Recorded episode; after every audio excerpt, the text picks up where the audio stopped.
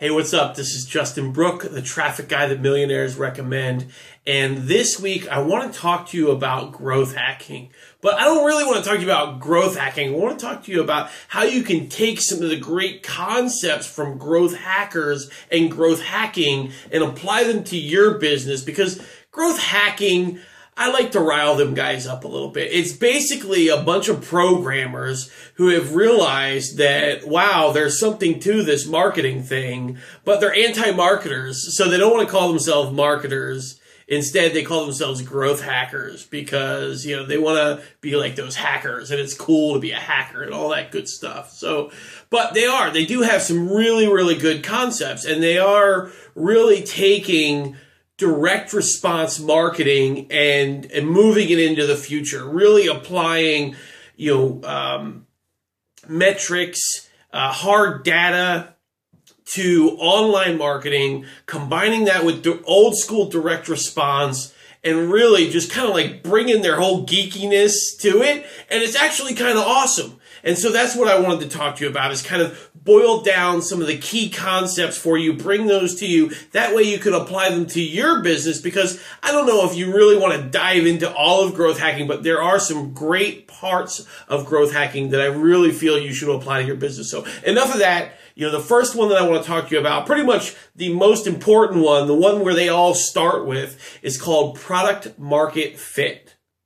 And product market fit is basically the point at which people start exchanging money for your product.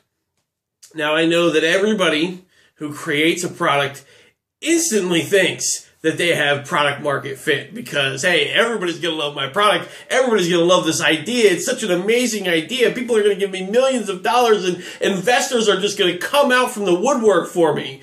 That's usually not the case. And if you've been in business for any amount of time, then you have realized that it's it's not that easy. You know, when you you from that idea to actually getting people to give you money for a real product.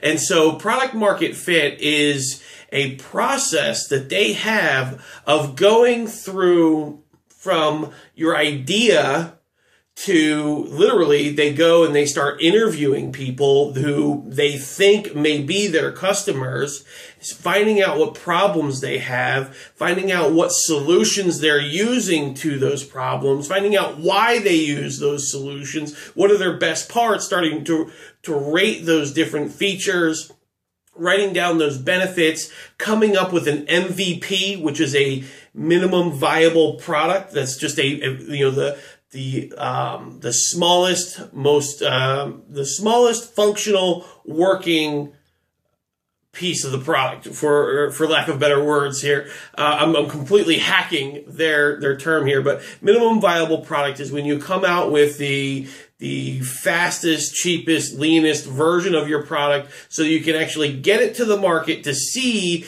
if they like it, see what their feedback is. So they have this whole process and it's all, of course, you know, they're, they're computer programmers and geeks and data nerds and whatever. So they got it all processed out. It's really cool where they can show you how to go from that initial idea in your head to actually having a legitimate product that people are giving you money for.